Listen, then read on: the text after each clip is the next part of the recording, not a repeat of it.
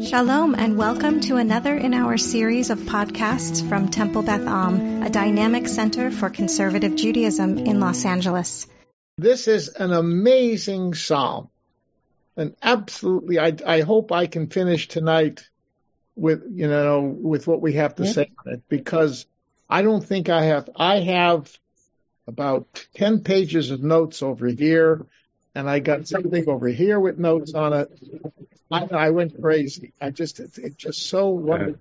I'm going to begin by reading uh, what Rabbi Segal, who the book, um, you know, that I consult, with which I consult, uh, a new psalm. Okay, so at the beginning of his commentary on this psalm, he makes the following observation. C.S. Lewis, the author, you know, Chronicles of Narnia, etc. Yeah. C.S. Lewis called it the greatest poem in the Psalter, that is, with a P, Psalter, mm-hmm. one of the greatest lyrics in the world. Now, this oh. book he wrote in 1958 called Reflections on the Psalms, and he was a very religious man. So it's not like he's some secularist impressed by this. But I, I think he's right and um, it's unbelievable.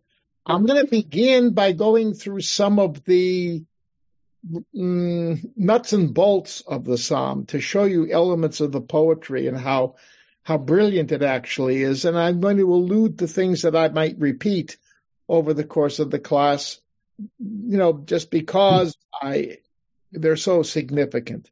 Anyway. Which psalm are you looking at? Psalm 19. That was, I signed that last time. Psalm 19. All right. Now, um, I did this because when you read it in a uh, Bible or in a prayer book, because it's in the it's in the Siddur. Is it? Uh, now this, yeah, it is. It's we we say it for uh, Shabbat morning and morning on Chagim. Okay, we don't say it during the week as part of uh, Psuke de Zimra, the section of Psalms. All right. It has three elements to it. And I have divided it up this way. In Lev Shalem, when you'll look at it in the latest iteration, it has this kind of a format so you can appreciate the poetic structure that's here, which is different from these. But it is literally three different segments and as a result of that, there were some Bible scholars who said that um, there are actually three different authors and some redactor put them together.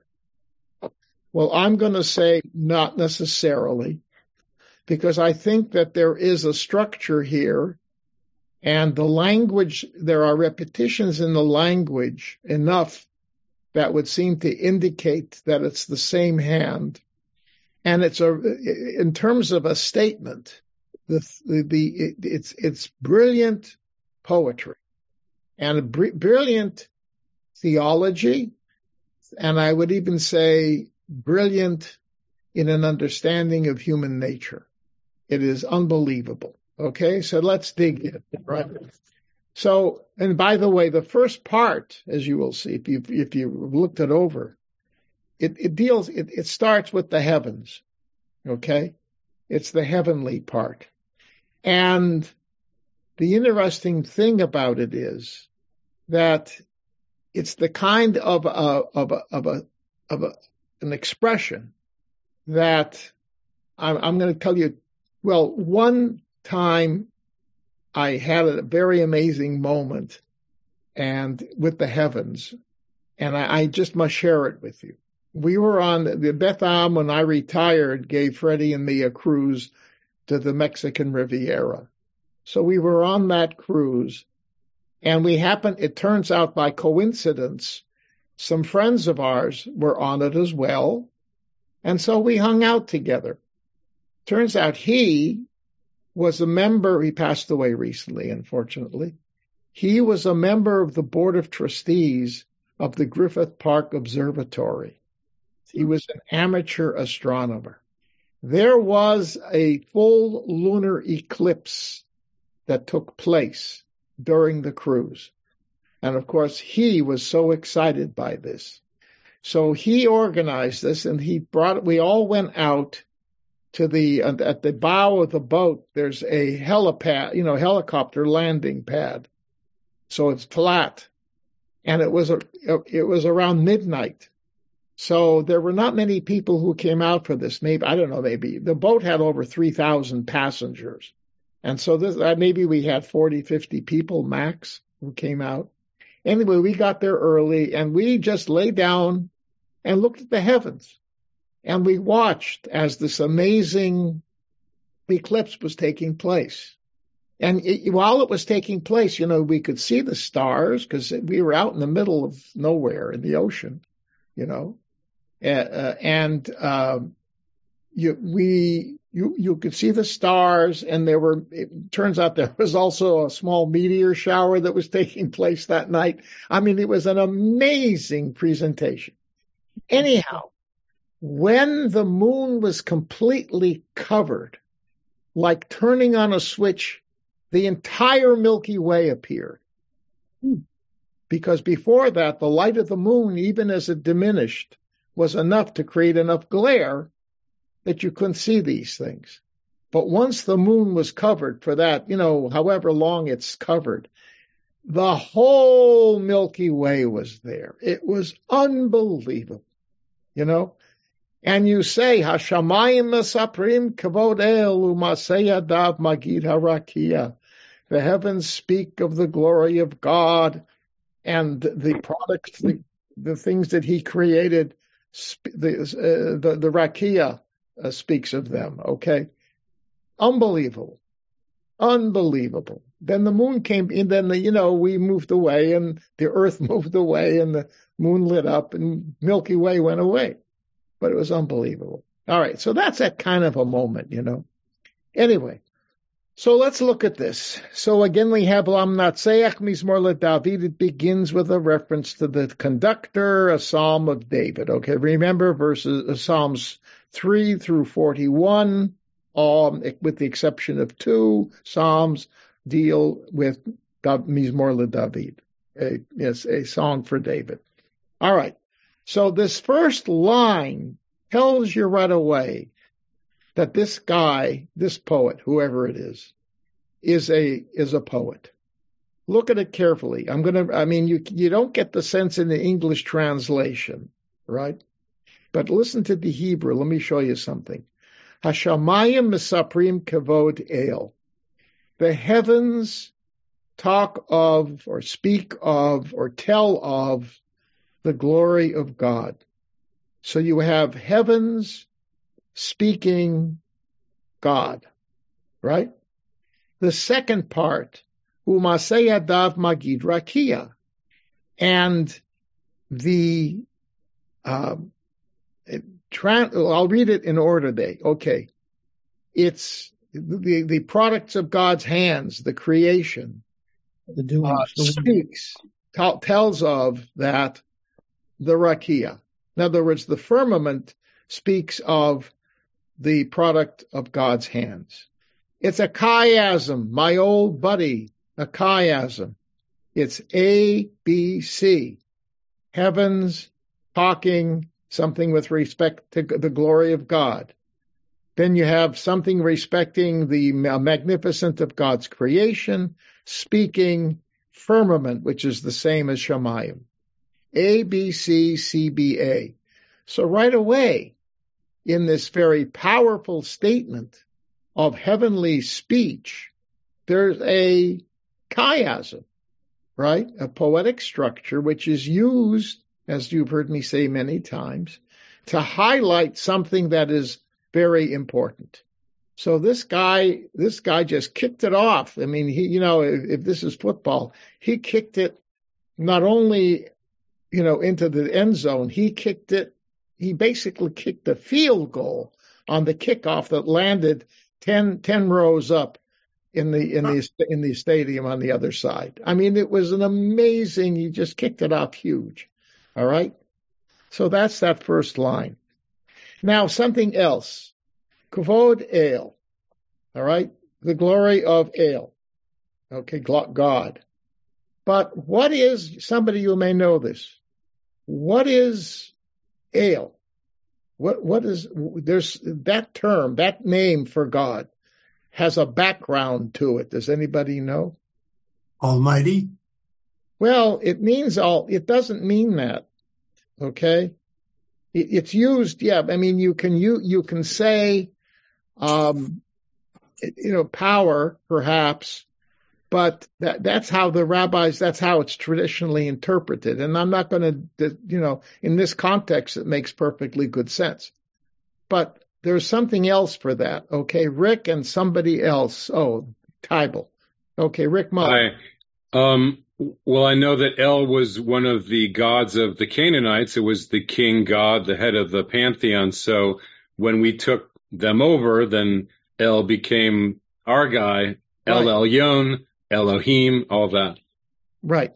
So it is, in a sense, the Bible ha- repurposed pagan concepts. We're going to deal with that more over the course of this course. Okay. And, and, you know, this class, when you see it, it happens a number of times. Um, and that, that's very interesting. Okay. All right. Tybal.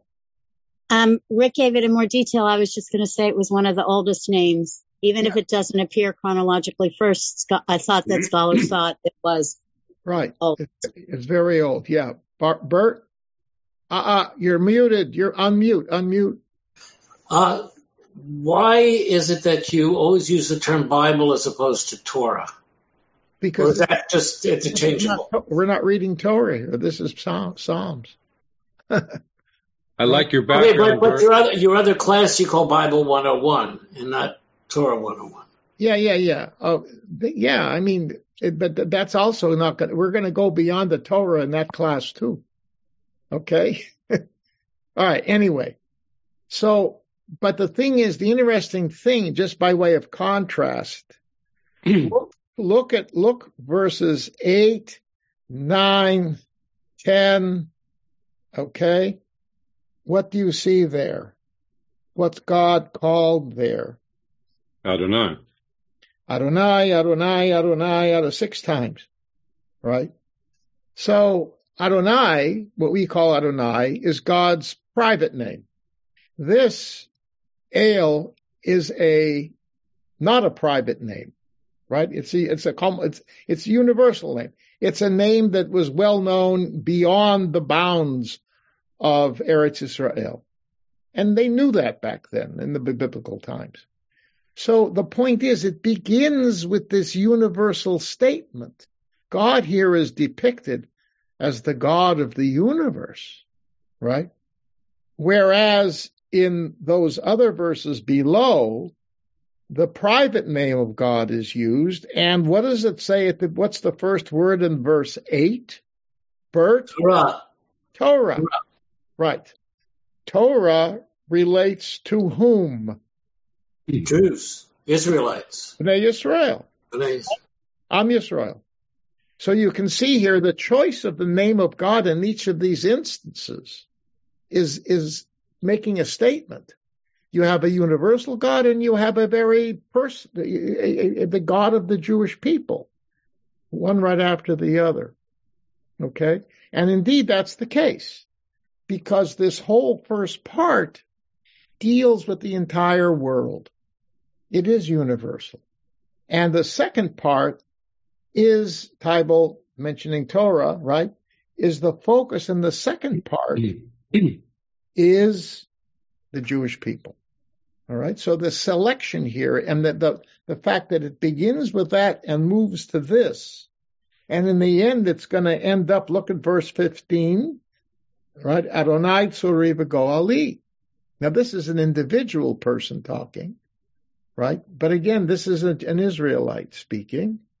And here it's Adonai. So it begins with El and it ends in Adonai and there's a big El in between. I mean, there's, this is something that somebody gave a lot of thought to.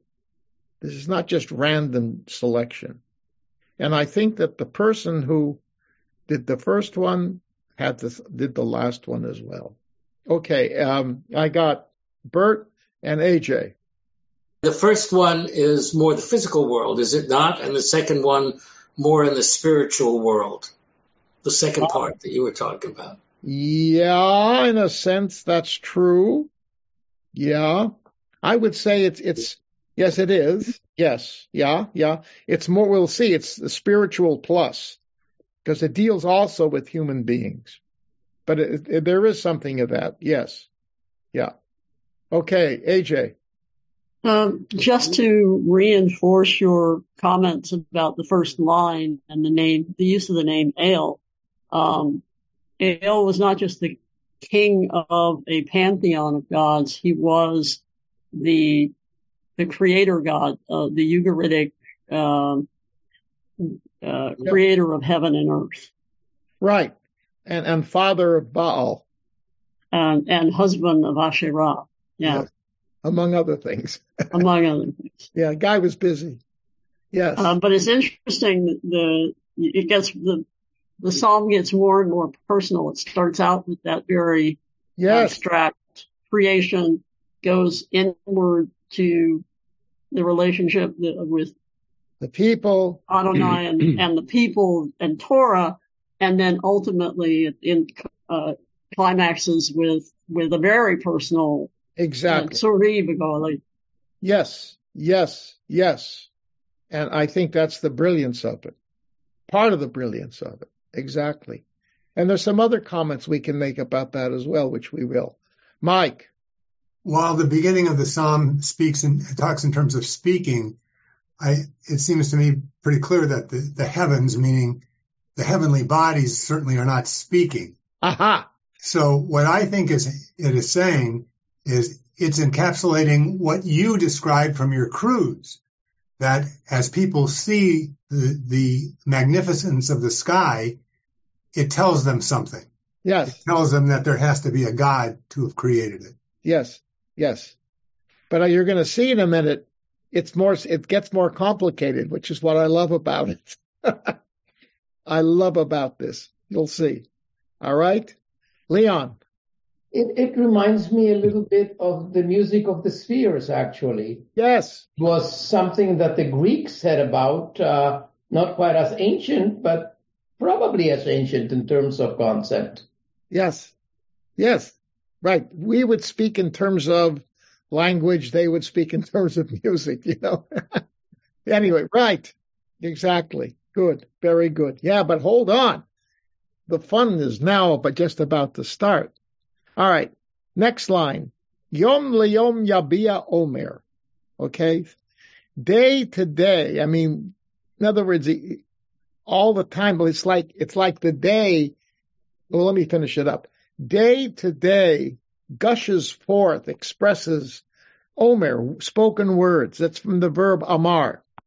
Okay. You can see it, Aleph Mem Resh, speak, right? So the, it's, the, time, time is gushing forth words, not just the heavenly host. Time is. That's amazing. It's this totally abstract thing is talking, right? That's what it says each day. Ah, parallel in the Siddur, Shabbat says Mizmor Shir Liyom HaShabbat Tov Lahodot Ladonai. Right? No, it doesn't say that. It, Mizmor Shir Liyom HaShabbat, right? The, the psalm for, for, for Sabbath that we say on Shabbat, right? And we, okay. So that psalm begins, Tov Lahodot Ladonai, it is good to give praise to God. Who's talking there? The Shabbos is talking. So in that psalm as well, this notion of time talking exists. This is hmm.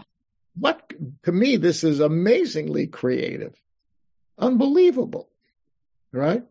All right, but I this term yabia, it really means gushing forth. It's not just whispering; it's gushing, right? A lot of language here, and then Lila, Lalila again, time, night to night. Yechaba Da'at declares Da'at, knowledge, right? But this is the details, the knowledge of God, knowledge of God. Okay. So time is expressing these things, right? But then So, you, you know, so what kind of talk is this? Mike? Well, perhaps it's not talking about time, but rather talking about sunrise and sunset. It is. But that's time. Yeah, but it doesn't say that. That's the point. Well, when it says day, when it, when it says uh, day to day and night to night, and we've just been talking about heavenly bodies and the stars, the, I'm thinking it's talking about the sun and that viewing the sun. Ah, but that hasn't come up yet. The sun doesn't come until later, right? And then the only thing we've seen right now is heaven, right? Shamayim and Rakia. And now we got time. In fact, I would say, if you think about creation, that's the order, right? The order begins with the, the firmament is the first, one of the first things to be created, the second thing created. And after that, God makes day. He divides thing, the time up. Okay. Yes, there is like day and night and the, the, the, the heavenly bodies, but that does, that's not expressed explicitly. I'm not, I mean, you could, one could make the point, but the fact that he's talking about the, the, the, the time factors here, right? God separates day from light from day. That's part of the creation. So in a sense, he's following Breshit here. He's following Breshit. Okay, AJ. Is there an intimation of uh, astrology in that, of teaching or of of um, the heavens revealing knowledge? Um, it could be. I'm not. I don't know. It, it's an interesting point. I mean, they did. Ex- they, there was some of that in ancient times. There's no question about it. I mean, uh, uh, uh, Job, God, when God speaks to Job, he refers to various um, what you call it's in the sky. You know, the struck the the different stars, the constellations and planets. Okay, so in a sense, it, it could be, but at the same time, we don't know, right? And here we're really, at this point though, we're talking about things that relate to the divine. Okay, when so da'at, I would say here, knowledge and awareness of God that, that these heavenly, these, these heavenly entities have that we do not have. Okay, a higher understanding of what God is, shall we say. So, but yeah, there was, it's, it's possible that certain astrological notions were floating around. Yes, I would say so. Tybal. Um, just a short one. We haven't gotten rid of it. I've heard rabbis say that when we wish each other mazel tov, which gets used all the time, it's actually an allusion to an old astrological belief. Yes. It's, well, actually, there's a statement, Ein Mazal Israel. Israel, actually, we, we really don't have an astro- astrological thing because we got God. so you can take that both ways. anyway, yeah, but they, they, they, look, the fact is, if you read medieval philosophy, some of which I have read, there's only one philosopher who, re, who explicitly says that astrology is a bunch of bunk. Guess who? Which Maimonides? Maimonides or your Maimonides, whatever you want. Okay? He's our Maimonides. yes, my Maimonides is the only one who disavows it totally. Absolutely. Right? So there you go. Okay. Now, but look at verse four. Ein omer ve'ein devarim. Beli nishma kolam. There is no speech. There are no words because there is no sound. You cannot hear anything. So from a certain perspective, it's silence. It's silence. So he's, you see, it's amazing because he builds up this whole thing. These guys are talking, he uses, oh, he writes speech, right? And, and declaring and, and, and gushing forth and, you know, saying and, and, and, and present, you know, it's all verbal stuff. And suddenly in verse four, he says, but really it's not because you, there's nothing that you, you don't hear anything, right? What you said before when, when, you know, you're looking at the heavens, I guess, uh, Mike, I guess you said it. Yeah. You know, you don't hear anything and that's exactly right. So what are we talking about here? silent speech. Silent speech. Okay. Um, Leon and then Suzanne. Well, I had a problem with this uh, sentence because I wanted to read it. Ein omer in the Urim nishma kolam. There is no utterance, there is no words without it being heard. It's interesting because the the, the translators didn't didn't use that. I know my translator didn't do that either, but yet, but uh, it, it, just makes sense that way. Uh, uh, well, and it reminds me of. Uh, what does it mean though?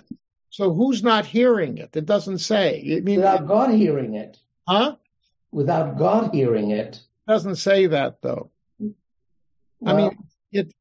I, I think the reason why they interpreted it is because there's an absence of hearing their voices. Is um, is, is because it's not clear that God is the one who's listening. Okay, because it sounds, like, I'm it sorry. sounds as if they're speaking to one another. So I mean, I, am not rejecting what you're saying.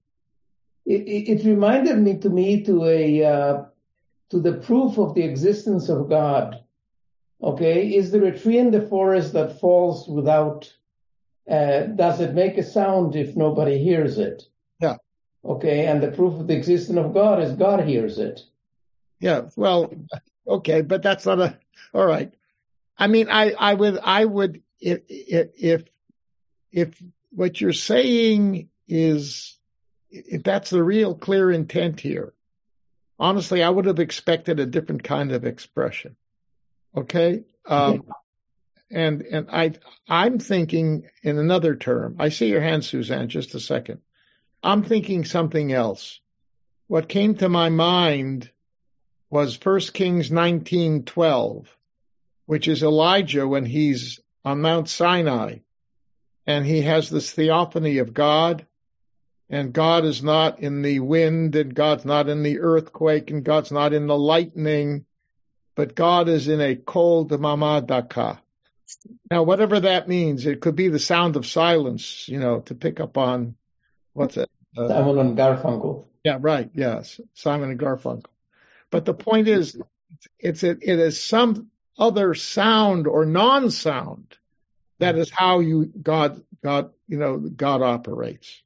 So I'm thinking here that this may be a reference to this heavenly speech, which it, it is something that, it, in other words, it's an intentional oxymoron, right?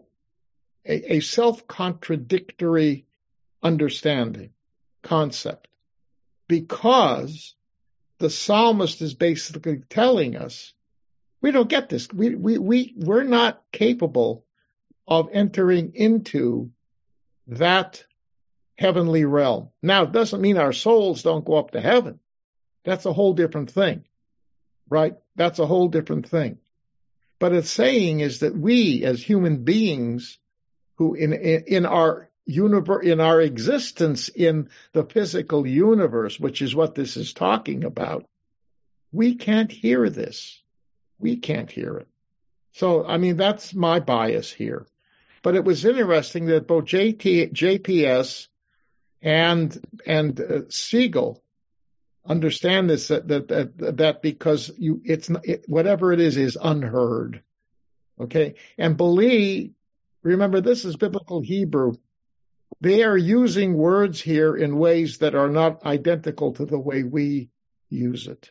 You'll see that as we get Omer, the word Omer, right, with an aleph. Right. By the way, my translator completely agrees with you. Huh? My translator completely agrees with you. Okay. All right. No. So the, uh, fine. Thank you very much. No, what I'm saying is the meanings here are, are, you've got to, you can't always impose upon them the clarity that we do. Okay. And we're going to see that coming up in some other terms as well. Okay. All right. Suzanne. Um, and it seems to me that this voice is inside the minds of man, and our minds are a creation of God too. Our minds are really our closest companions, uh, as close as we are to other human beings, uh, perhaps. Um, and thinking of it that way, um, it it makes uh, the third stanza um, more uh, meaningful. Um, Steinsaltz, which is the version I'm looking at, um, points out that um, the day gives utterance. It's you know everything's busy and happening in the daytime, and the night is quiet. That's when understanding comes. When you have a chance to reflect and uh, you know hear the the voices and the minds are very important. Um, yeah, it, it well, you know what? There, there's something to what you're saying. Um, it's going to express itself a little bit later on, so I want to come back to mm. that. Okay. All right. yeah. In fact, at the very end, I'll jump ahead. Verse 12, uh, 15, the last verse. Right. May the words of my mouth, and there's that the same thing, Omer Imre. In other words, a noun meaning speech, right? From Amar, right? But here, we don't use that word, right? It, it's not commonly used, right? We use milim, we use other words, but this term, it, it, it's a legitimate Hebrew word. So I'm, all I'm suggesting is it's, in, but, but in terms of what you what you said, Suzanne, Hegyon Libi means the meditations of our heart. And that's silent.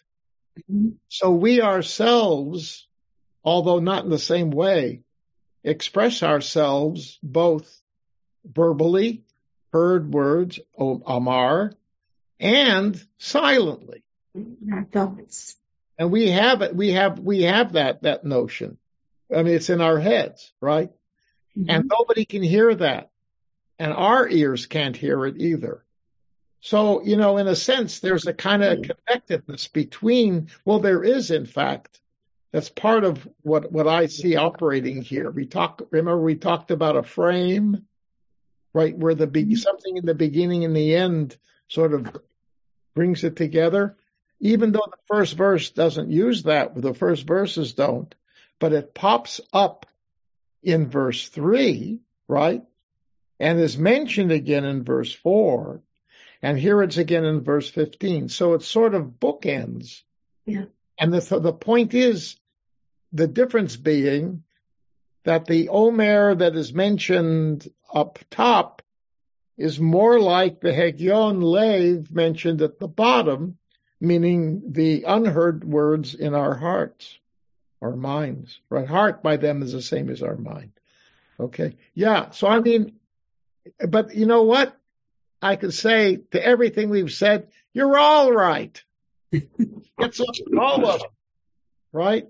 And a po- the reader of the poem is supposed to bring in that which they find meaningful. So, all right.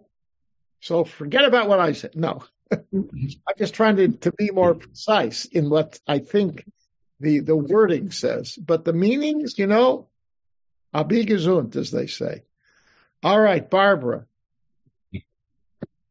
There it goes. Uh, when I look at the first few lines, it almost sounds like we're talking about the time of creation, and then man comes into it what's starting about the fifth line or so. Or well, no, that's the son. What's the son? The groom? Yes. the yeah. son. Read, look at the end of the, the end of verse five. La shemesh, la shemesh, sam o, sam ohel bahem, v'hu kechatan yotzei michupato. The sun, God made a tent or up there with. Well, the sun, right. But I'm, I'm just saying that the beginning of this prayer sounds like the beginning of time before right. there is the person. You, you are right in the sense that the first part is heavenly, you know, nothing to yes. do down here. What you're heading at, what, what you're pointing to is a transition that yes. actually takes place at the last, in these final verses, in the last verses that we're going to read in just a minute. Okay. In fact, it begins in verse five, right? So Right. you said, wait, somebody else have a hand? Oh yeah, Bert. Uh, I'm confused about the translation in verse 3 Yes. because this, if I'm reading it properly, it says there's no utterance, there are no words whose sound goes unheard, meaning they are being heard. If that's the proper translation, there's no sound, there's, there are no utterer whose sound goes unheard. It's not saying there's no utterance, there are no words, and their sound goes unheard. Well, but I mean, Does it mean? I, I guess my question is: Are the words heard or not? That that's what's unclear to me, at least from the English. yeah, I know. Let me let me see what I'm looking here. And just to complicate the oh, situation, Oh, I see what you're saying. Without their sound being heard. Ah. Ah. I'm not sure what. It, I'm, I'm just looking at the English. I don't know the Hebrew. No, no, no. I see what they're saying. In other words, they they must be, they must have been heard. However, the Jonathan Sacks translation in the Sacks Siddur says there is no speech, there are no words, their voice is not heard. Yes. That's what we were talking about before. So I'm not. Yeah. I. That- You know that's what? the same as you mentioned before, that if you, in a forest and a tree falls, do you hear it? Is, is it heard anywhere? Yeah. If there's no, nobody to hear it, and that goes along with the way I feel that these first parts are, there is no man around to hear it. Yeah. Well, that good. I. I you know what? I, I'm glad you pointed that out, Bert, because I was, you know, as I say, I'm I'm influenced by the maybe erroneously by that other notion from the Book of Kings, because I, I honestly believe that you know these ancients understood that in dealing with the the heavenly things and you know things related to, to God and heaven are things that are ultimately beyond our comprehension. Please help me. And Or to Barbara's point, if there are no humans to hear it. Yeah, it could be, but then then who's going to some? I mean, somebody's got to hear it, but it doesn't. That's the point, though. It doesn't say who that's going to be, Hmm. and maybe that's the point. Or that it doesn't matter if they're heard or not, that God exists. But the reality is, yeah, we can't hear it. As far as we're concerned, it's silence. we can't hear it. So, but maybe you're right. The Some somebody's must be hearing, but it ain't us. Which gets to the question if there were no human beings, would there be God? Say again? Oh, yeah. Well, now you're. I don't know that that's what they're thinking about. A d- different question. Yes, Leon. I just got to, uh, I, I just got to read to you the, what Robert Alter says on this. He's a translator, a very good one. Uh, and he says, this seems a contradiction. He agrees with you, by the way, that there are no words and nobody hears them. Uh, this seeming contradiction of verses three and four is, of course, only the underlining moving paradox. The heavens speak, but it's a wordless language. What the great 20th century poet Chaim Nachman Bialik, in a poem akin to this, would call the language of images. Thus, the psalmist can go from this affirmation of speechlessness and silence to the declaration in the next words of speech going out to the ends of the world. Right. Yeah, I mean that's what it says now. Okay? Because it's going back to the in some way this is you know, we look at now let's look at verse 5. Bechol haaretz yatsa now there it says kavam. All right? Kav means a line. It can mean um what was the other word? Oh my, I forgot. Some, some, Precision? Precision. huh? Precision. Yes, something like that, or a measurement, but that doesn't make sense. Okay, because that doesn't fit the theme here at all. Plus, in in, in the you know, the whole arts, so the the translators in the two sources I use, and this is based on the Septuagint and some Aramaic, ancient Aramaic translations. It's the it's kolam, their voice. Hmm. Because look at the second part of the verse. and t- to the ends of the of the world, their word milehem, their words were extended. So it's clear that that the voice using kol their voice, the same way that it's used in verse four. In other words, it's used in verse four, and it's repeated again in verse five. The, and the word for words at the end implies that it's all part of something that is spoken, if not always heard. So kavam, the lamed fell out.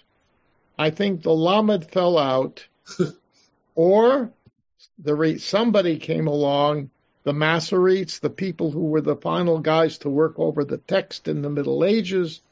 They said, well, it couldn't be voice because we just said because no voice is heard.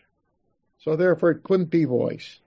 So it, it, I don't understand, but I think uh, the, the Septuagint, they're not always right.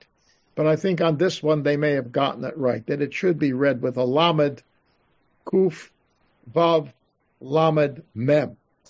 The same way the last word in line four, verse four is. And yes, now, talking about transitions, right? We're moving in a transition now from heaven to earth. Because not only is this phenomenon expressed in heaven, but now you see it's down here. Haaretz, Hevel, that's here. It's, that's not up there. So it's here. But we don't hear it. And that's the reason why I, I, I tend to think it's an, uh, this is unheard speech. It's something that we cannot grasp with our ears. Maybe we can grasp it with our spiritual side. That's something else, right? And maybe the meditations in my heart with which this ends, with which in verse 15, perhaps that meditation in our heart will allow us to grasp the spiritual words that are floating around unheard in our ears down here on earth. But we are definitely moving now into an earthly realm, and that's going to continue from this point on. Okay? All right, Bert. The Sacks translation, interestingly, of that line is, yet their music carries throughout the earth. I think they're taking a lot of liberty. yes, no, that, that's wrong. It's poetry. But I mean, it, it gives it a, a sense that it's a measure it's beyond words. If it's measure, the measures of music. Yeah. Yes. Mm. Music is not mentioned here at all. That's being influenced by the concept that Leon mentioned before, the music, you know, the music of the heavens, heavenly music. Right. Yes. Eh. I like that translation, but it's probably wrong. it's very romantic. All right. Now, and that's the end of that segment. Now, here's something to consider. Listen to this, guys. All right. I found another chiasm between verses four and five because you have Omer and Devarim, right? In particular, you have Devarim, which means words. Then you have voice. That's in verse four. In verse five, you have voice, and then you have words. So that's an A, B, B, A chiasm. And that would lead me to conclude that it is kolam, right? And davar, davar means a, a word. Okay. So Rabbi? This is yet another, yeah, davar, aseret ha-davarim, the ten words. That's the, that's the biblical term for the Ten Commandments. Okay. Rabbi. Wait, wait. Yeah, okay, just oh. a second. Uh, Mike, Har- Mike Harris. Yeah, just just responding to the. I think Bert was saying something about measure measures of music. Yeah. The concept of measures of music didn't even come into being until the Renaissance period, so I'm sure that they weren't thinking about that at the time. Of ah, thank you, Mike. ah, I knew having a music expert in our midst would come in handy someday. There you go. Sorry, Bert. Okay. All right. Rick. It's Jonathan Yeah. Sacks, not me. Okay. Yeah. Sorry, I'm taking Bert's side and uh um this um the ArtScroll I have here, uh the footnote on kavam is their precision, Li- literally a line, like you were saying, kav is a line, so you can have lines of music, and they had music. The the Masoretes had music. They they they had trope. They had they you the music goes up, the music goes down, and um I I could see that um you could think that the lines are are um are uh, uh the, the precision of the notes, the musical notes. Yeah, but I will, to say. I will comment to you that generally speaking, hi, Marlissa, hi, Marlis, um, the, the, um, they don't read the Septuagint They who? The ArtScroll. art scroll. Yeah. Okay. They're, they're not aware of the fact that you have ancient versions that translated this in that way. All right? hmm Now it could be, Okay. yes, it could be that the Masoretes did that with that in mind. But again, the Masoretes predated the concept of music. Precision is something else. It, they, uh, the Masoretes could have thought that that makes more sense, but then they didn't notice the chiasm. And I would argue that the chiasm here would indicate that that the kolam, their their their their uh, their voice or their sound of verse four is paralleled by kolam at the beginning in the first half of verse five. The same way that devarim is paralleled in mile, milim, milehem, words, words, voice, voice. So I would argue that the chiasm would argue in favor. But you know what? Okay, Well, yeah, but it's I'm I'm agreeing with you that way. It's it's lines of verse. The the the um yes, No, the devarim the devarim go with the milehem, and the kolam goes with the kavam. It's it's a sound. It's no, It- kav, but I mean- precision, precision, uh-uh. No, okay. It means their precision went out. The whole haaretz, Yeah. precision. Nobody's talking about precision. There, nobody's. There's no um, adjectival or, or, or you know a description here. It's voices, words, Yeah. right? So I think, uh, with all due respect, sometimes ArtScroll has got some good stuff. Sometimes, That's okay. Yeah. That's all right. all right, Leon. Thank you.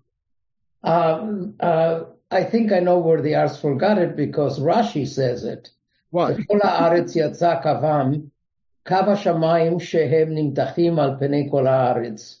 Oh, And, uh, you know, well, uh, that's the line of the heav of the of the. Of the yeah, but it heavens, doesn't make right. sense. It doesn't make sense. And they said their words are at the end of the world. Yeah. That's the way they extend to the end of the world. I know, I understand that, but but the the, the kav of the heavens of the of the firmament has nothing to do with what we're talking about here. I agree. Sure. That's, I thought Yeah. that's a midrashic push. Yeah, Yeah, it it is. means. Wait a minute. It means though. Hold on.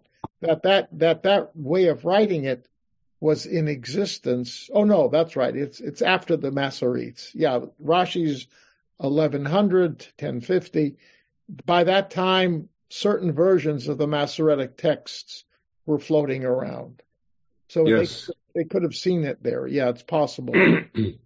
Yeah. All right. Good. Now, so there should be a period at the end of the words milehem, their words in verse five. The last clause, la shemesh sam ohel bahem, that God created some kind of a tent, a canopy, whatever, for them. In them, sorry. God created a, God placed a tent for the sun in the midst of all of them. Them meaning the heavenly host or under the heavens. Okay. But Bahem means in their midst. So in the midst of the heavens. All right. Because the sun is where the sun operates in the Shamayim. the sun is hooked up. Uh, again, I want to remind you, I'm not sure how the medievals looked at this, but in biblical times, the notions were, remember, the sun comes up in the morning, it goes across at night, and it goes down afterwards. And they believed that the sun was actually moving within the firmament. That was part of the biblical concept, conception of this. It was a, why is it called a firmament? Because it's firm. It holds back, remember, it holds back the water up there. Okay. Uh, the firmament is supposed to open on Thursday here. All right.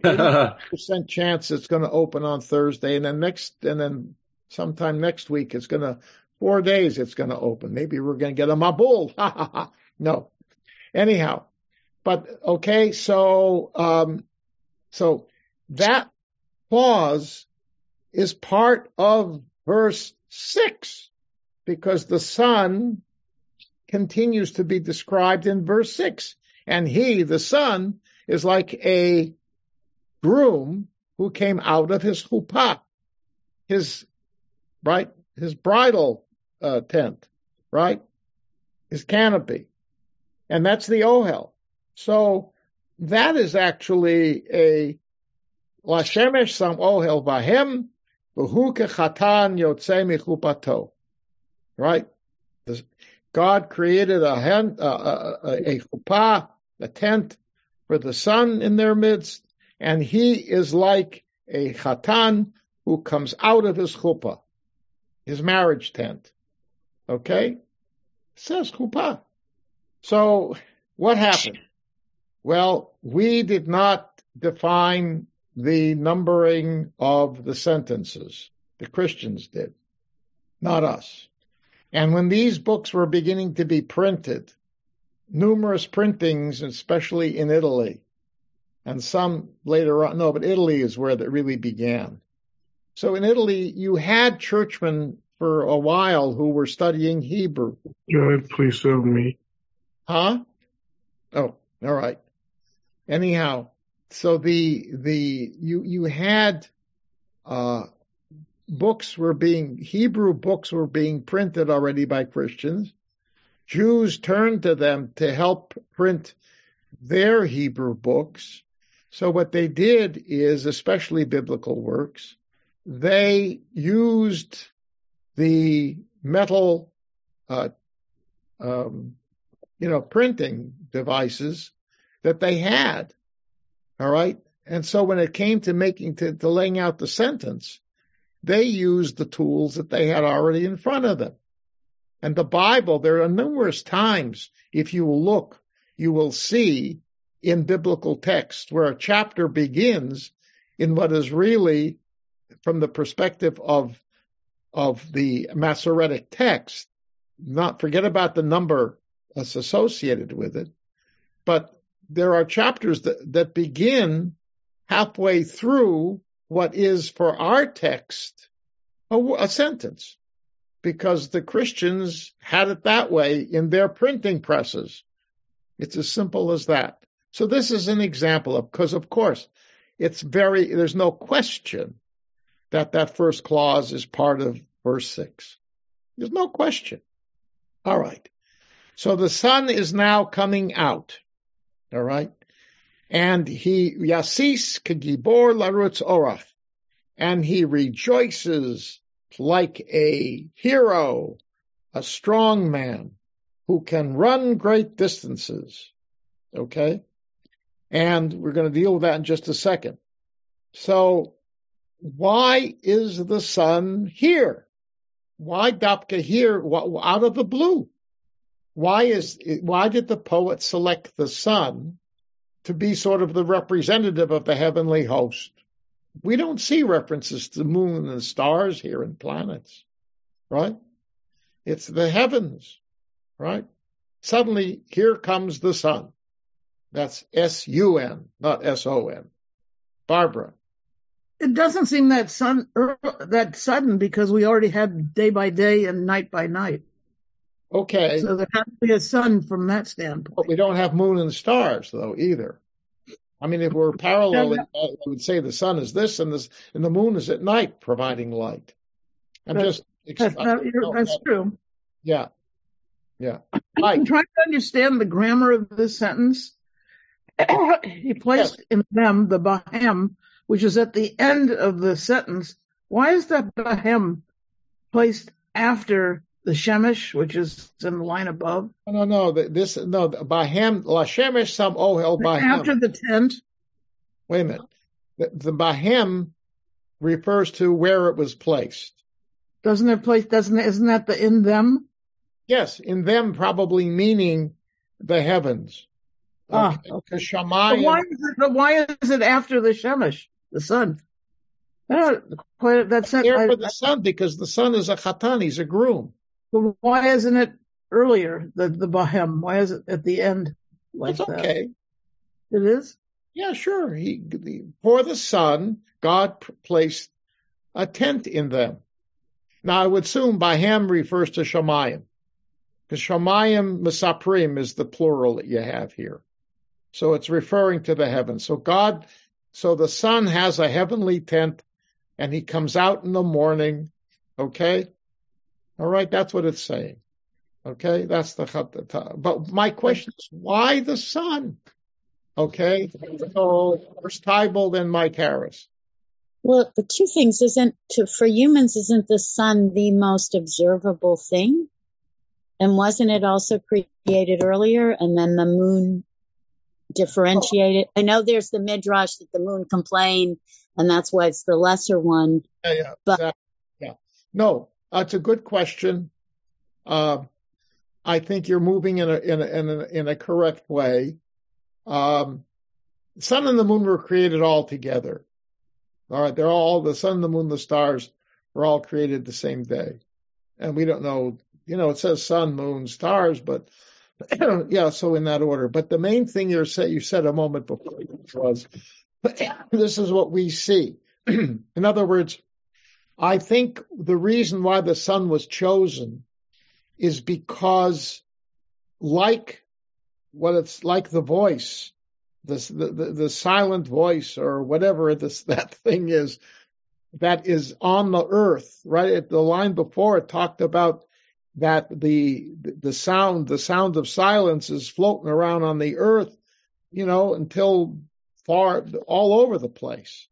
So it's earth. So this is part of the process of transitioning to the earth, which will be the theme of parts two and part three. So this is a transitional statement here. Okay. And that's why the sun was chosen. Some scholars have suggested that, well, the sun was the primary god, right? You think about it. For the Greeks, you know, the sun, yes. In fact, in the Jewish tradition, both the sun and the moon have their roles to play. And we follow both a lunar calendar, which is the moon, and a solar calendar, which is the sun. So in our world, our job is to somehow try to make them cohere one with the other, right? Okay.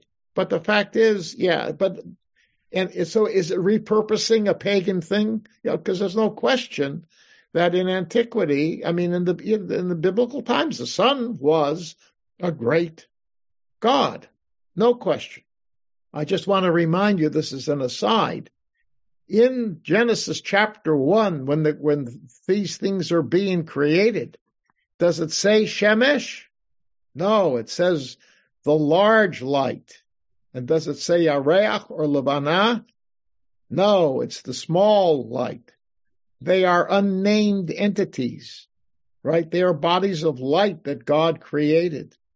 This is, this you can say is a kind of subtle polemic saying we don't want to even mention those names here because we're not talking, there's nothing pagan about, in fact, this whole statement that we're making about God in chapter one is basically anti-pagan because we're saying God did everything himself. Nature is all total. The totality of nature is the creation of God. And that's it. So Shemesh, which is Shamash, you ain't here. Yareach, Lebanah, you ain't here either. You're just the big one and the small one. And that's it. No names. Okay.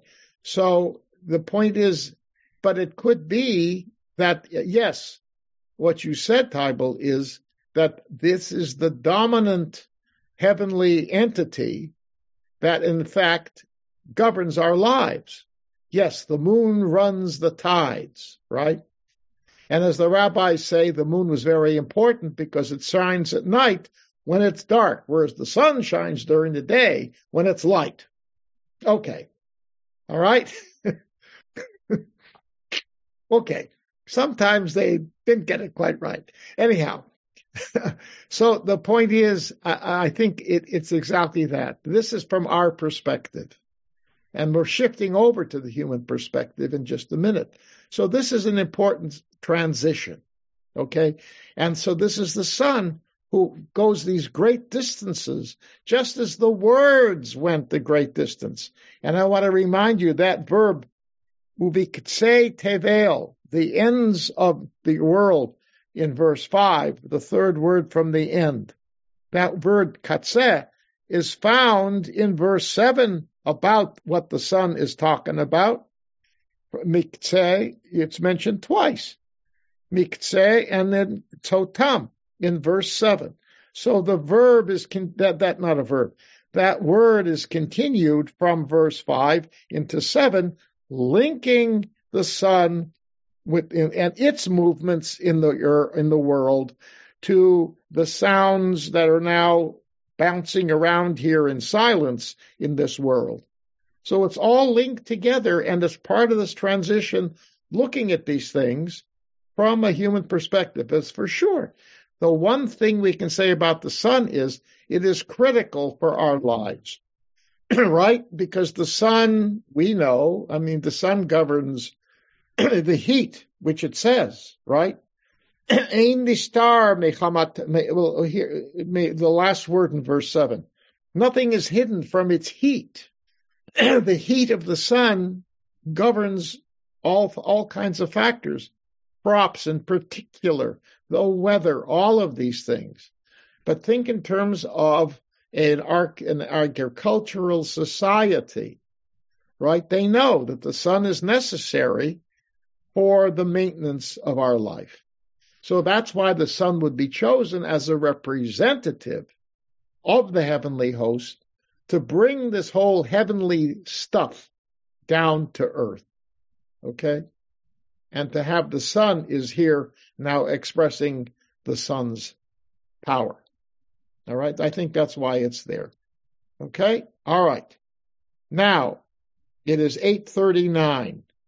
Oh, we're doing okay. I don't know if we'll finish this, but we shall go on. All right. Now we are totally, we're moving to a completely different realm. The heavens are behind us. We, we have transitioned through the sound we can't hear down here on earth and through the sun whose warmth is necessary for us. So the heaven, there is now a bridge that has been built between heaven and earth. So now we're going to move from the heavenly perspective to the earthly perspective.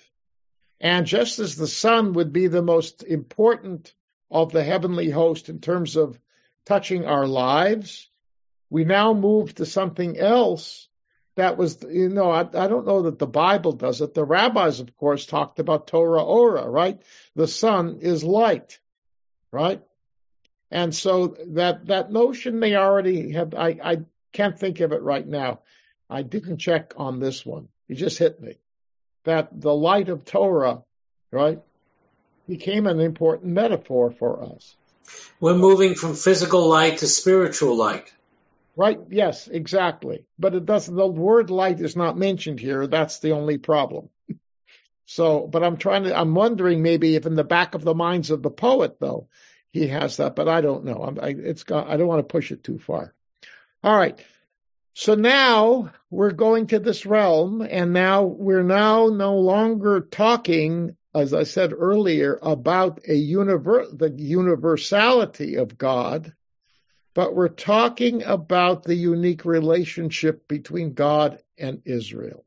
Even though the word Israel is not mentioned, but it's clear from some of the allusions, some of the references that are found here, and I will illuminate that for you. Okay?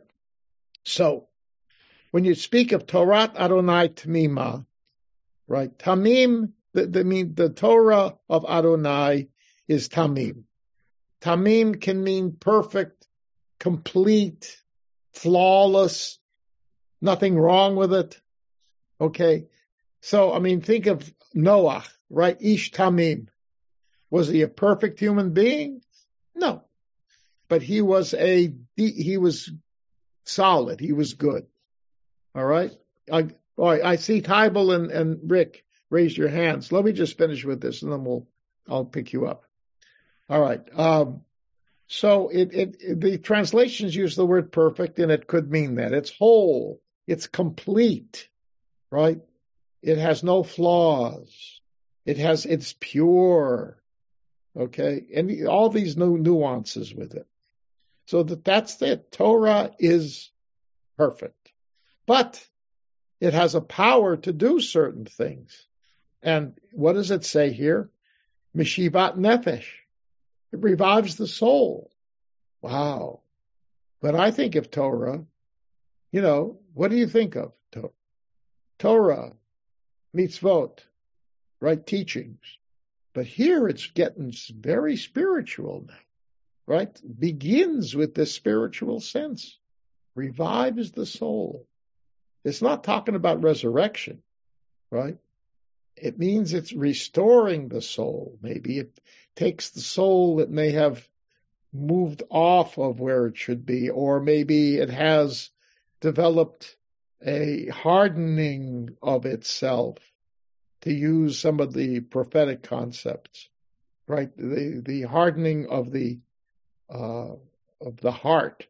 Okay, that, that I call that biblical atherosclerosis. But um, okay, so that I, it, but it's really it, it's so creative. It, know, we who study Torah, I mean, the, the way when when I was working on this, it restored my soul in the sense I got so totally involved here that a lot of junk that goes on around us that bothers us all the time, and I won't go into those details. They left me. I'm not I'm not exaggerating. I got so engaged with this stuff. I got excited, but you can see how excited I am by all this stuff. I was totally into this. And you know, so I when I figured, oh, wow, this is great. So my soul was revived. I mean, because the concepts and the presentation just grabbed me. And but you know, so someone who loves Torah, that's what it does. So maybe that's what he's talking about. Or it means if your soul has drifted in the wrong direction, it revives it in the sense it wakes it up, wakes it up and makes it alive in terms of where it should be heading. It shifts you back over from your drifting. Okay. If you headed toward the dark side, it's going to push you back to the light. All right, so let's do Tybal, Rick, and Leon. So, two questions other than to comment. I loved your use of illuminating after you talked about the sun. Um, I thought, and again, I don't, I don't have a lot of Hebrew, that the drash that's always given on the word shalom is that it's peace, it's completion and whatever. And that's how you just defined the one tamima. That's one. And then the little one is because we've already seen ver- uh, words, sorry, not verbs, verbs that look as if they're feminine taking masculine plural. Does tamima go to tamimos or Tommy tamimim? Oh, tamama, no, tamama, tamima is the feminine version of tamim, which means whole or what, you know, complete, what all those adjectives. But is that singular tamim? It sounds like it's a oh, plural. No, no, feminine Torah. The Torah of God. Ah. it, it defines. It's associated. It's it's an adjective that's defining Torah, which is feminine.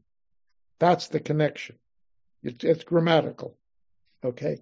And Mishivat is also a very unusual. We don't use that. We would just say Mishiva. But in biblical, this is a biblical version where the taf is there instead.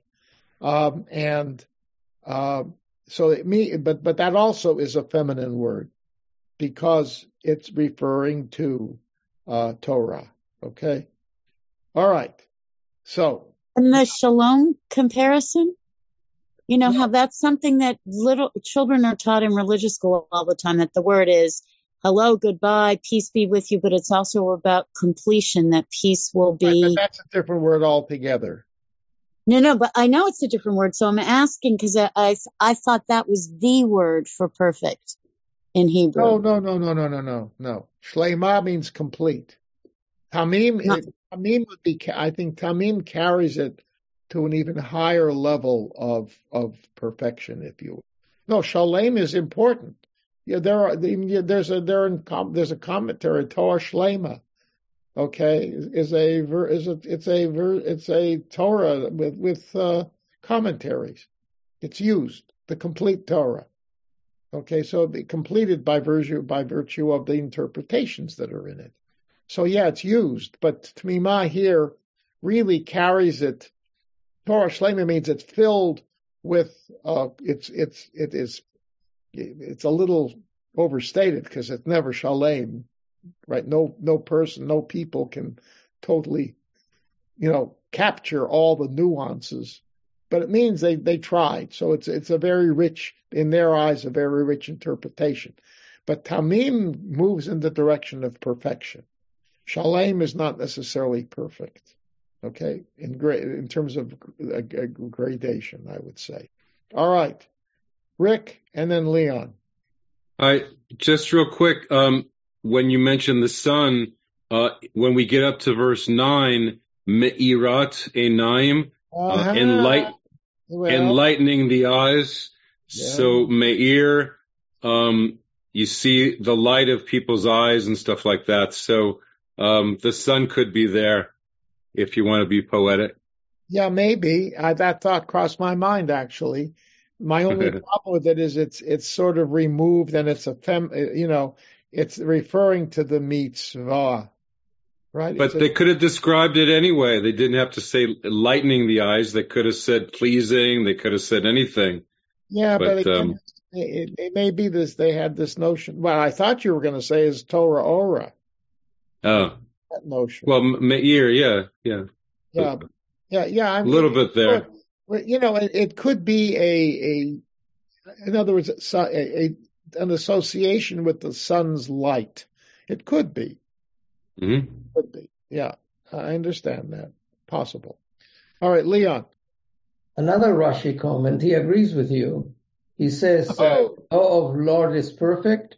That too illuminates like the sun, as it is written, enlightening the eyes. And Uh, Scripture states, "For a commandment good. is a candle, and the Torah is light." yeah, yeah. So So I think Rick, Rashi, Rick, and I, and you. I think we're all sort of on the same page. Maybe others will join us. I don't know. No, I thought, honestly, I was going to make a big deal about it, but I realized it's sort of a little removed, uh, so I didn't. But thank you for raising it, everybody. This is good. This is why we study together. Okay. So it revives the soul. But then, next line. Oh, it's not, sorry. That's 8a. This is now, I'm going to do 8b because you see these pairs are set up this way. All right. And, and, and again, look at the layout. You see, look at it, look, look at, look in your screen. Look at the layout. All right. hmm So, I mean, that's, that's, that's really shows you the structure of this thing. Does this remind you of something that you've seen within the last decade? Something relatively large. DNA codes being written? What? DNA? Uh, Don't think so. nice. No. but I get it. Yeah. Where? Torah Adonai Tamima is written next to arcs a lot of the time in sanctuaries. Yes. But how about this whole layout? Not sure. Come on, guys, you members of Beth Am, you. It's on the wall somewhere at Beth Am. No. How long ago did Beth Am redo its sanctuary? Was that 10 years? No. The new sanctuary oh. was built a few years ago. All right, never mind. I'm thinking of the old sanctuary, Yeah. the ark. It had Torah, Adon- uh, it had Had Torah Adonai it. on it. Had, yeah, no. Oh, it had all of it. Uh, Torah Adonai Okay. Adonai Ne'amana, Pikudei Adonai Yesharim, Mitzvah Adonai Bara. I think only those four. Yes, it was there. It stared us in the face week after week after week. And you got notice it. Oh my God, I'm so disappointed. I'm not going to be able to sleep. I was so glad when they got that out of there. Never mind. I didn't say that. Actually, it was a nice thing in the whole sanctuary, but okay. Hmm. All right. Okay. Uh, Barbara. Yeah, I I just think about something with this that we're doing tonight, and that when nowadays we think we're so advanced in what we do. I mean, we have a lot of stuff that they didn't have in those days, but it's amazing how really brilliant these people were that wrote these psalms and stuff like and wrote a lot of and Rashi and stuff like that. They had none of the modern day things that we have, but somehow I feel like we tend to rely on this old stuff more when it comes to faith and to making us feel better than we do even about some of today's modern times. It's just amazing to me to think about Yes. how much how, how much they understood Right. about all of this, about life, I agree. about Torah. I, I, I'm I'm just thinking about it tonight, just this with Yeah. this poem. Yes, exactly. I agree with you. That's the amazing thing. Uh, by the way, I will tell you something.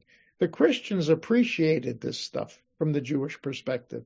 When, not all the time, not all the time, but there were periods in time uh, during the late antiquity, during the Middle Ages, where Christians sought out the Bible scholars of the, Jews to help them understand the, the meaning of the Torah, of the Bible, not just Torah, different things. Okay? And there are schools that are literally, excuse me, I mentioned to you earlier about the Christians and their printing presses. Okay? Yes, I know, I'm sure they didn't print a lot of books in Hebrew, but there were, there were, there were churchmen who studied Hebrew during the Middle Ages in the 12th, 13th, 14th, 15th, 16th, 17th, throughout this time, monks, you know, particularly in, in the, some of the monasteries. And there are books that were printed for them with the Hebrew. There are manuscripts that exist today. For example, there's a he, there's a book of Psalms that comes from the 12th century from England. It's written by Christians. It's Hebrew with interlinear Latin. And the handwriting is not Jewish handwriting. You can read the words, but the style is Christian. They developed their own style for writing Hebrew. And it's not, it's not the cursive. It's the block forms, the, you know, the merubah form, the, the, the square form, the, the, the one you have in the Siddur. Okay. They had their own books. So, and the reason they did that was they believed that the Jews understood the plain meaning of the text better than anybody else. And they were right. Now, they thought that we were totally incapable of the deeper meaning, spiritual meaning, because that, of course, comes from the teachings of Paul and Jesus, okay, which, of course, we didn't accept, and the church fathers, et cetera, et cetera. But in terms of the foundation, they came to us. Uh, there, there are te- there are manuscripts of Christian scholars in the 12th century referring to Rabbi Samuel, and this was in France. Okay, who's Rabbi Samuel? The Is that-. The Rashbam, Shmuel ben Meir, Rashi's grandson, who took the Torah that Rashi taught and expanded it the whole notion of reading things in context with grammar. In other words, understanding it, we would say today, silently, uh, critically. Okay? So, I mean, they studied with this man. They wanted to learn it. So anyway, yes. All right. So now verse 8b. Edut Adonai. Oh, I forgot one thing. Poetry. Written, the written word. Look at verses 8a and b, 9a and b, the second statement, right? You have three words, two words. Three words, two words. Yes? The two words. What do the last, what do those four two words of those verses, I'm sorry, those four second part letters, what do they have in common? They're all mem. You see it? Mishivat nefesh, machkima peti, misamech, misamche lev, meirat einayim. Mem, mem, mem, mem. It doesn't happen automatically. The guy was doing some poetry here. He was, he was, he said, I want to have, I just, I'm using these verbs in this structure because I like it that way. Okay. So there you are. All right. All right. We got to stop now. It's nine o'clock. So we're go- we're not going to finish this tonight. I threatened you beforehand. I keep my threats. All right. Uh-huh. we'll do. You this. can do some more next time if you like. We're gonna we're gonna uh-huh. finish this stuff next time. The next verse we're gonna the next psalm we're gonna if you want to look at is twenty nine. We're gonna go from Okay. nine to twenty nine. You will rip you will resonate with Psalm twenty nine. You know it. You know it probably by heart. All right, Tybal, last point. Always Rabbi, just your framing, you started out talking about the change in the word for God, verses 8, 9, 10, Adonai, and didn't you just say the mem, all the repetitions of the mem are 8, 9, 10? eight and nine. Oh, The oh are there second, any? yeah, there's Almost. eight. It has two double lines, and nine has He's two wrapping up. double lines. Oh, there's a mem or two in 10, but Yeah, but that's different. This is, but this is one right after another. All I'm saying is that that is not random.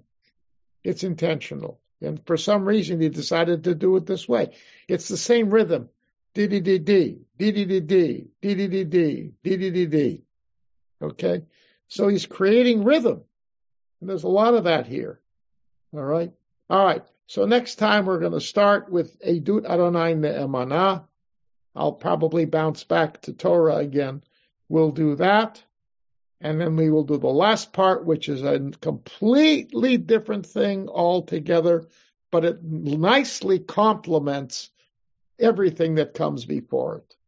All right. And it's, it's again, the brilliance is outstanding. And if we finish this, which we might, um, we'll then go to Psalm 29. You have been listening to another in our series of podcasts from Temple Beth Am, a dynamic center for conservative Judaism in Los Angeles.